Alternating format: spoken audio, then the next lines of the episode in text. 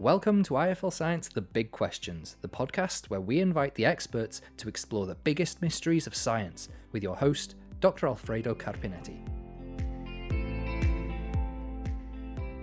What we eat plays a massive role in our well-being, and it is only natural to wonder how that affects our body's natural defense mechanism. So our big question today is, how does your diet impact the body's ability to fight diseases? To answer it, we're joined by Doctor William Lee, physician, scientist, president and medical director of the Angiogenesis Foundation, and author of Eat to Beat Disease, the new science of how your body can heal itself.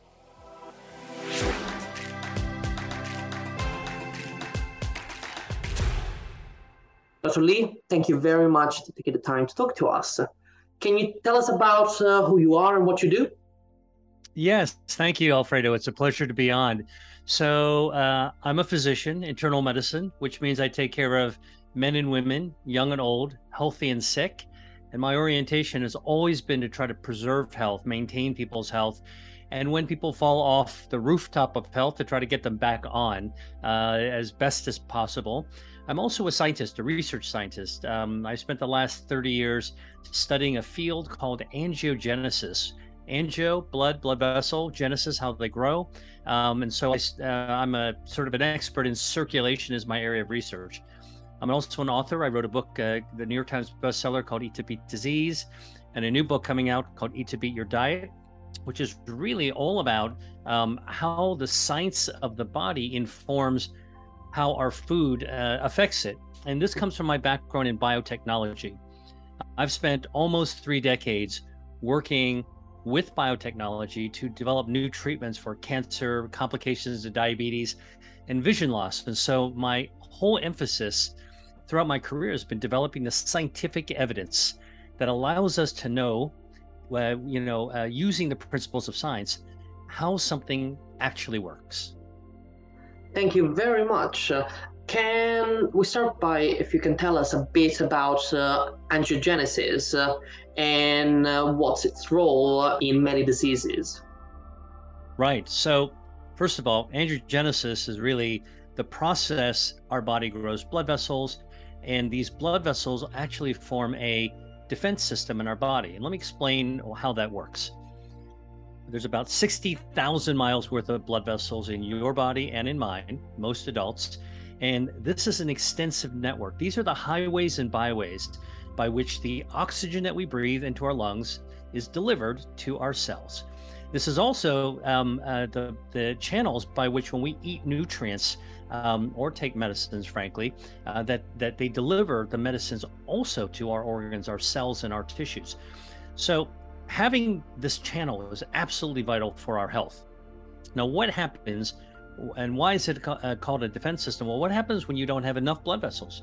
Our organs starve. They don't have enough oxygen and nutrients. And we know this happens if you have a stroke and you don't have enough blood vessels, your brain tissue dies. If you have a heart attack, you don't have enough blood vessels growing, your heart tissue dies. If you don't have enough blood vessels growing in your leg, you get gangrene, uh, toes turn black, and you're actually, and you need to have an amputation. So we kind of know the importance of our circulation. When there's not enough, you want to grow more or bypass. On the other hand, there's this whole other uh, side of the equation where you have too many blood vessels, more than you need, and that becomes equally dangerous when you have an, an overage, an excess, because too many blood vessels can actually feed disease. What do I mean by that?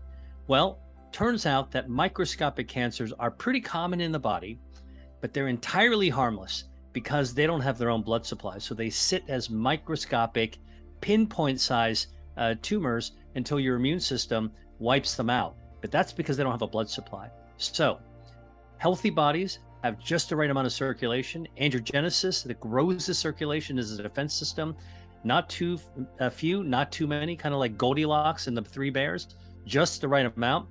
And when you don't have enough or you have too much, your body is out of balance, your defenses are down, and you're more vulnerable to disease. And this is where both medicines, but especially foods, can make a difference. Very, very interesting. So the whole point uh, that diseases that are caused uh, by angiogenesis, when that becomes imbalanced. That is actually correct. And this is a true principle for many of the health defenses in our body as well. And, you know, I wrote about five of them in my book, Eat to Beat Disease. And really, our health defenses were formed when we were still in our in our mom's womb.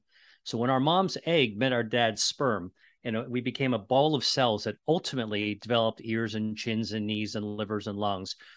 Throughout that process, so too formed our body's health defense system. So we were hardwired at the moment of birth, from our very first breath, to have these health defenses firing on all cylinders to protect us from harms inside the body, things that can go awry. We need to have balance. Maintain that balance and you maintain your health, but also from uh, uh, harms from outside of the body, including in our environment. You know, and we live now increasingly in a degraded environment, making our health defenses even more important than before. Um, I'm aware that uh, there are um, anti-angiogenic drugs that can uh, um, well, fight uh, some of these imbalance, uh, and some of them are being tested in, in several clinical trials uh, um, when it comes to fight uh, cancer. And uh, some of these trials are also using uh, them uh, uh, together with other immunotherapies, uh, uh, drugs that can help fight tumors. What are the expectations from these scientific inv- investigations? Yeah, well, actually, since the nineteen, late nineteen eighties, I've been involved with uh, pushing and helping and fostering the development of anti-angiogenic drugs from cancer. So the good news is that after all these decades of effort, we actually have about a dozen approved drugs used to treat cancer showing survival benefit. All right, so we already know that they work. Uh, one of the other major spheres of cancer research has developed successfully immunotherapies. Now, the, you know, immunotherapies work on, if angiogenesis therapies work on a one aspect of our defense systems, immunotherapies work on another defense that also our diet affects, and that's our immune system, right? Who has not thought about our immune system, your immune system in the last two or three years, right? Uh, with what uh, the whole world has gone through.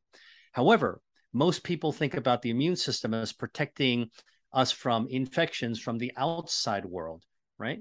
But it turns out our immune system is equally important, if not more important, for protecting us from harms inside the body. By that, I mean cancer. So these little tiny microscopic tumors that form in our bodies from childhood. By the way, here's the little um, uh, uh, footnote f- for your uh, viewers and listeners. We all form microscopic cancers. We all live mm-hmm. with uh, cancer as m- invisible disease. And the reason is because cancers form from mutations in the body. And we have...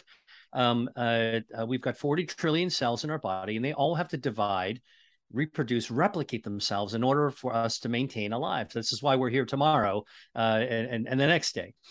Turns out that as the D N A, our D N A replicates, it reproduces itself. Um, at a small scale, it tends to do it perfectly.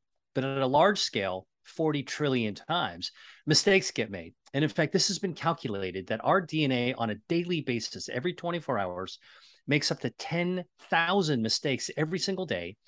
Each of these mistakes is like a misspelled word in a, in a document that we're typing, okay? And fortunately, our body has a spell check. And that spell check fixes these errors and, and, and lowers the risk of actually having developing uh, cancer. Some of them already, of course, will actually escape the spell checker and form a microscopic tumor. Without a blood supply, angiogenesis defense, it can't grow. But then what happens is that these little microscopic tumors, which don't cause disease, sit there like a time bomb, frankly. But then our immune system swings by, our immune cells conduct surveillance. What I say, it's like cops on a beat, policemen patrolling the streets of a good, healthy neighborhood and seeing like the drug dealer sitting on the street corner, maybe not doing anything. But what our immune system does is picks up, pick up that errant microscopic cancer and puts them in the cellular paddy wagon and takes them away. And that's basically how our body cleans up cancers that form inside our body all the time. So immunotherapy, which is um, also an approved treatment that can improve survival in some types of cancers, actually is being hailed really as one of the major revolutions for cancer treatment. This is perhaps the most natural way of treating cancer, not by poisoning the body with chemotherapy in hopes of getting a little more tumor, but actually by activating, unleashing our own immune system to go do what I talked about, that cop on a beat, better. so we can go after even established cancers. So this actually works pretty well, but not in every patient. Foods can actually make, by the way, immunotherapy work better. This has actually been shown in some very large-scale clinical trials. But let's talk about the anti-angiogenesis, because these two defenses actually work together. Turns out that when large cancers are growing, they've already recruited a private blood supply. Now, the difference between an avascular, a blood vessel, a tumor that lacks blood vessels, uh, sitting there, and this has been studied in the lab, and frozen in size, when the blood vessels actually reach it, because the tumor or cancer cells can release natural fertilizers. These are angiogenic factors. They hijack our system. When the when new blood vessels grow into this tiny microscopic cancer, the tumor can grow sixteen thousand times in volume in just two weeks. It's an explosive feeding and nurturing of the cancer. That makes sense, right? With no food, you can't grow. With food, you suddenly allow propulsive growth. Now, what happens is that the immune system has to spot these as well. The bigger the cancer, the easier it's to spot. Makes sense. If you're a hunter out there, you you see the big animal, it's a lot easier to see than the mosquito. All right. Now, the, the interesting thing is that the tumors releasing these growth factors to cr- recruit blood vessels also do something very sneaky. These same growth factors that attract blood vessels to them also repel the immune cells. So even though you've got blood vessels, the factors, the proteins, these are vascular growth factors, repel, okay? They they kind of disguise the cancer, and then they prevent the, your immune cells from getting into that tumor. So anti-angiogenic therapy not only cuts off the blood supply to the growing tumor, thereby starving it, but it also decreases this repulsive force, you know, sort of like the repulsion of immune cells. So you hit two targets at the same time. You get rid of these extra blood vessels, and you allow immune therapies to penetrate better. So the expectation for these very exciting studies is that you can take immunotherapy that works already very well in some patients and make it work better, partly because you're starving the cancer and partly because you're allowing more immune cells to penetrate and attack the cancer.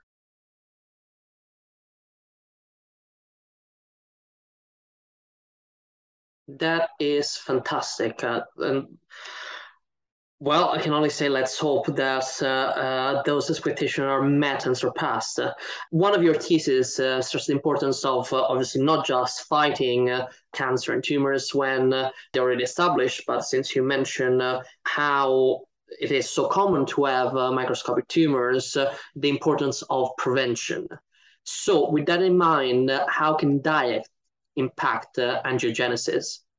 Right. Well, it's really important to understand that prevention is something that is in the hands of individuals, citizens, uh, ordinary people like you and me, which is when prevent the, the line has passed with prevention.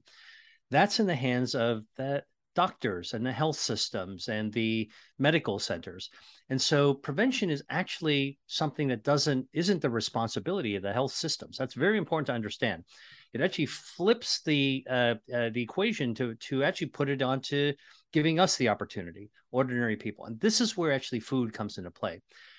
We know, we've known since the nineteen seventies that cancer is preventable because the development of cancers is, involves many different stages. You know, like when you construct a building, a, a skyscraper, you start with the ground floor, you build the foundations, and then you start building every floor up, up, up, up, up. And so too a cancer grows. You start from the ground floor in the body. The cancer needs to establish its footing, and then it can actually get bigger and bigger, bigger. And every single layer, every floor, that every story that the t- tumor gets bigger and more aggressive is an opportunity that when you finally get a big skyscraper, you have to really kind of destroy it using more powerful drugs, including anti-angiogenic and immunotherapy, but traditionally chemotherapy and radiation. Okay, so what's the opportunity to prevent it in the first place? Well, you know, you really don't want to be talking about drugs because drugs have side effects. They're not ex- universally accessible and uh, they're expensive. And, you know, we can't possibly afford to treat everyone who might develop cancer with an expensive drug. Enter the dietary approach. We've known for years bad diets can promote cancer. So, for example, the World Health Organization has recognized processed meats, high consumption as a carcinogen, and it's and it's uh, uh, associated with the development of uh, of different forms of especially gastrointestinal cancers. So we know bad things that you eat can actually make cancers grow. We're now beginning to discover that eating beneficial foods, certain foods, can also prevent cancers from growing. And this has been shown in the laboratory, been shown in clinical studies, and been shown in large population studies. Let me give you a couple of examples. And by the way, some of these may surprise you um, because of the urban legend that actually surrounds food and health. There's so many well-intentioned people that come up with ideas and spread them through, you know, the social media, that some of the ideas that are maybe not rooted in science become sort of the lore. And this is one of the things that I try to do, uh, is to try to address some of the urban legends and try to bring the science to the table, right? Let me tell you something. So many women have, will have heard that if you have had a history of breast cancer or you're trying to prevent cancer, you should avoid soy at all costs. Tofu, soy milk, soybeans. There's a Um, there's a common belief in the public, in the mainstream, that soy eating soy is dangerous for uh, women uh, uh, because of, because of breast cancer. The reason that is given is that soys have a phytoestrogen, a plant-based estrogen, and some human breast cancers are sensitive to estrogen. So the idea was that if you want to avoid at all costs anything that we could spark an estrogen-dependent um, uh, cancer, you want to avoid soy. Now, that's not true. It turns out that, um, and by the way, even oncologists, even doctors actually start quoting that uh, urban lore. So here's the real science. It turns out that it is true some human breast cancers are responsive to estrogen, not all, but some. And, and it turns out that it's true that uh, soybeans contain a phytoestrogen, a plant-based estrogen. But if you compare the chemical structure of the plant estrogen with the human estrogen, left and right, they look nothing alike. And in fact, it turns out, according to science, that the plant estrogen blocks the human estrogen. It's Mother Nature's tamoxifen, which is used to treat breast cancer uh, frequently. The other thing that that the plant estrogen does, the phytoestrogen does, and that we've identified them. Genistein is the name of one of them. These are called bioactives, found Mother Nature's pharmacy, not with a P H, but with an F, pharmacy. Turns out that Mother Nature's pharmacy with Genistein has developed something that not only blocks estrogen receptors in human breast cancer cells, but it also is anti-angiogenic. And I've actually done research on this to show potently that the phytoestrogen in soy prevents tumors from growing blood vessels. Now, that's nice in the laboratory. It's been published over and over again. There's no doubt that this actually is a true scientific fact. What about in humans? What what happens, you know, what, when the rubber meets the road? Well, there was a paper published in two thousand nine. Okay, so this is not new information, but it's not well known yet. But in the Journal of the American Medical Association, which is one of the, you know, uh, gold standard journals for medical research, and it's called the Shanghai Breast Cancer Study, Women's Breast Cancer Study, and they studied five thousand women who are at the highest risk for breast cancer, and these are women who already have breast cancer. And they studied how much soy they had. And when they found that those women who ate more soy had thirty percent better survival, less mortality, okay? And they also, if they had their cancer successfully treated, those women who ate more soy had um, about thirty percent um, uh, reduction in the rate of recurrence of the cancer as well. It doesn't come back. So, uh, and then, and then, you know, a critic would say, well, that's just one study. So now there's meta-analyses in which they've looked at fourteen consecutive studies looking at soy, breast cancer, and mortality. And in no case, zero case, is soy consumption associated with more death. And in every case, consumption of soy is associated with better survival. So that's a very, very compelling Uh, a set of data to show that soy can improve, um, can inhibit angiogenesis, um, is beneficial to women, and actually can actually improve survival and outcomes in a particular form of cancer that people care about, breast cancer. Same is true for prostate cancer um, with tomatoes. Uh, uh, eating cooked tomatoes, two to three servings of cooked tomatoes a week, has been shown to reduce the risk of prostate cancer in men by about twenty-nine percent, almost thirty percent. And this has been studied in more than thirty thousand men over twenty-five years to look at this correlation. So again, when you go into the lab, like I have, and studied what's in a tomato, we've identified one of the molecules called lycopene. It's a carotenoid, helps to make the tomato red. And it's a powerful anti-angiogenic uh, substance that cuts off the blood supply feeding cancers. Just two examples. That is fantastic and uh, makes me feel very happy, given that I'm Italian and I'm constantly having uh, cooked tomatoes on everything. That is great news. Uh, thank you so much for those uh, two examples. Uh, and I've heard of other um, studies, for example, in mice, uh, looked at cal- calorically restricted diets, uh, which appears to slow down tumors. And there I know other studies looking at uh, other anti-angiogenic diets, uh, et cetera. So as you discuss, it's clear that uh, uh, many products that we eat and drink increase the risk of diseases. Others, as uh, mentioned, soy, tomatoes, uh, um, appears to be preventative, or at least uh, give us uh, reduction in uh, risk uh, or reduction of a recurrence of a disease. So our big question uh, for this episode: how does one diet uh, impact the ability to prevent disease, and how does one's diet impact the ability to fight diseases? Right. So um, I think you're getting at two different things that are related. Okay. When it comes to food and health, what I've my research has uncovered, it's not just about the food, because we hear so much, you know, in the uh, the the realm of uh, of marketing, uh, you know. There's this superfood, there's this super supplement, and and these are mostly marketing messages. There's no such thing as really a superfood or a super supplement. It's really the human body that's quite remarkable. Mm-hmm. It's a super body. And so when it comes to food and health, what I say, it's not just about the food. It's about how our body responds to what we put inside it. And if you put certain foods in and and and strengthen your health defenses, you're much less likely to develop diseases like cancer, but also other diseases, many other diseases as well, including obesity, metabolic syndrome, cardiovascular disease. The list goes on. If you have already developed a disease, the horse is out of the barn, so to speak. Foods still make an, a big impact. And we've seen this perhaps most profoundly in cancer. We talked about immunotherapy earlier. And one of the big frustrating things about immunotherapy is that in some cases, like in my mother, my own mother's case, um, she was eighty years old, diagnosed with cancer of the uterus, endometrial cancer, and it had spread throughout her body. And, his, and, and in the past, that would have been untreatable, frankly, for somebody so elderly, wouldn't have been able to tolerate chemotherapy. But we gave her just a little bit of radiation, and we gave her immunotherapy, activated her immune system, and with three treatments only over the course of nine weeks. Never receiving chemotherapy at all, and with no side effects in her case, all of her cancer disappeared completely. And she's alive and well uh, eight years later, uh, so well that her oncologist isn't even following her anymore. She's she's absent of disease. So we're beginning to see if you have a good, strong uh, response to your immune system, we can achieve things, even at an elderly age, that we would have thought impossible a good decade ago. However, only twenty percent of people respond in such a dramatic, positive way. We want one hundred percent of people to respond mm-hmm. that way, okay?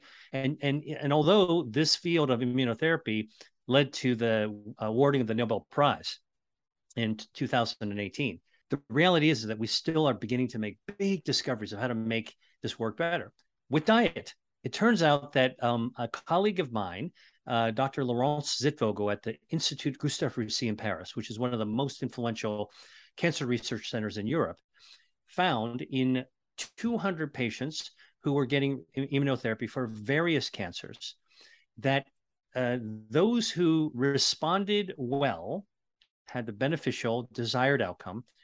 When you looked inside their gut microbiome, regardless of the cancer, okay, had a particular organism, healthy gut bacteria called Akkermansia muciniphila. One healthy gut bacteria was responsible, for, seemed to be correlated with their response. The people who didn't respond had no Akkermansia. They were absent this one bacteria. Now, obviously, responding to uh, uh, immunotherapy is, has to be more than one bacteria present or missing. But the impact of this bacteria was st- studied in the laboratory and then back in the clinic.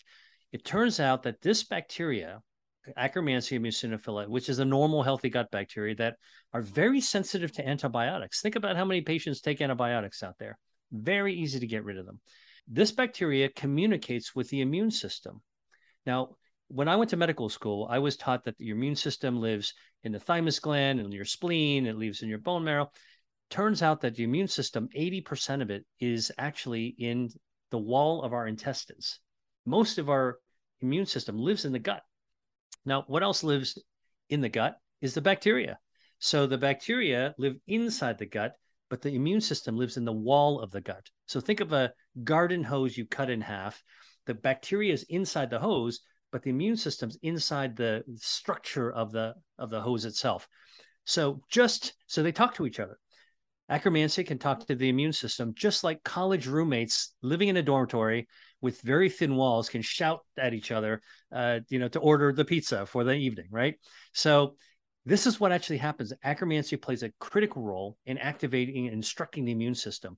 Now, you cannot really take Akkermansia probiotics. There's no easy way to replace Akkermansia, but you can grow it with food. This is what's remarkable. Food as medicine can help grow Akkermansia. What are the things that are known to grow uh, Akkermansia? Well, Akkermansia loves to live in the mucus in your gut. And there's certain foods that will help grow the, this mucus.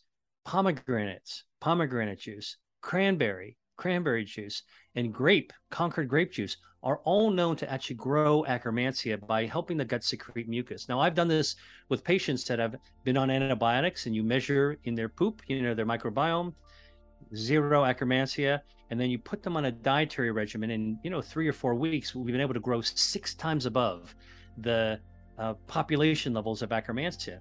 Then they go on to an immunotherapy, and they become remarkable responders. Not a clinical trial, but based on the knowledge of the science, I've been helping patients this way, and we've had some really remarkable responses. So food as medicine, food and medicine, foods can make medicines work better. This is also true, by the way, um, uh, for uh, activating your immune system uh, uh, beyond the microbiome. Uh, oh, another study, by the way, just let's talk about cancer again. M D Anderson showed that for uh, in again for immunotherapy, that dietary fiber makes a huge difference. So they calculated in a study that people who are for every six grams of dietary fiber that a cancer patient receiving immunotherapy receives, this is in patients with melanomas, deadly form of skin cancer, for every six grams they um, uh, of dietary fiber, they reduced their mortality by thirty percent. Reduce mortality by thirty percent. Now, how much is in six grams per day of dietary fiber? Well, six grams is what you would get in an average size medium pear a day. Quite remarkable, right? So again, this is not food replacing medicine. This is not sort of that, I'm not a doctor going on a soapbox saying, you know, never mind your medicines. I actually help to develop medicines. What I'm saying is that food is a tool in the toolbox that we're beginning to really understand now. The biology, the mechanisms, the cellular, the molecular physiology of how this can actually not only help prevent disease, but to help make disease treatment even more efficacious. And, you know, the thing that I, my new research now is really on human metabolism, because this is really the next level of where we're going. In my first book, I wrote about uh, the research I've done over the last thirty years, uh, which is really about health defenses. And what I've been doing more recently is thinking about the interconnection of our health defenses and a healthy metabolism, right? Because when a, when our metabolism is healthy, we wind up actually being able to resist diabetes and obesity and all the complications that come from that, including dementia. Uh, and so it turns out that metabolism is connected to our health defenses. They're linked together with our diet. And largely what we've thought about our metabolism is actually not correct either. The same way that there's these urban legends about soy, metabolism is also not true. So I'm very excited. My new book, Eat to Beat Your Diet, not a diet book. It's actually kind of a, it's a trick title.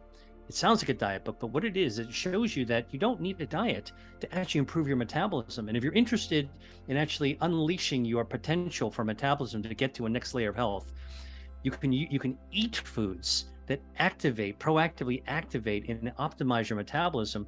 And yeah, along the way, you'll actually pair off excess body fat, um, maybe shrink your waistline as well, but overall attain a much higher level of health. So we want to fight cancer, we want to fight blindness, we want to fight uh, cardiovascular disease, absolutely.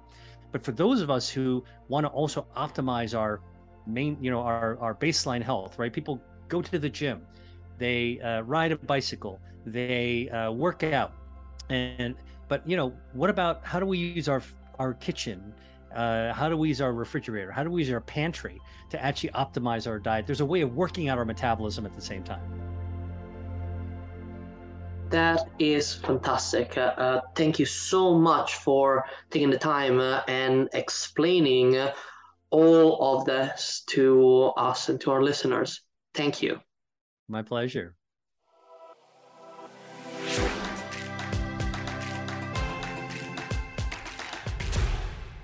Thanks for listening to I F L Science, The Big Questions. Head over to I F L science dot com and don't forget to sign up to our newsletter so you don't miss out on the biggest stories each week. Until next time. The content of this podcast is for informational purposes and not intended to be a substitute for professional medical advice, diagnosis, or treatment. Always seek the advice of qualified health providers with questions you may have regarding medical conditions.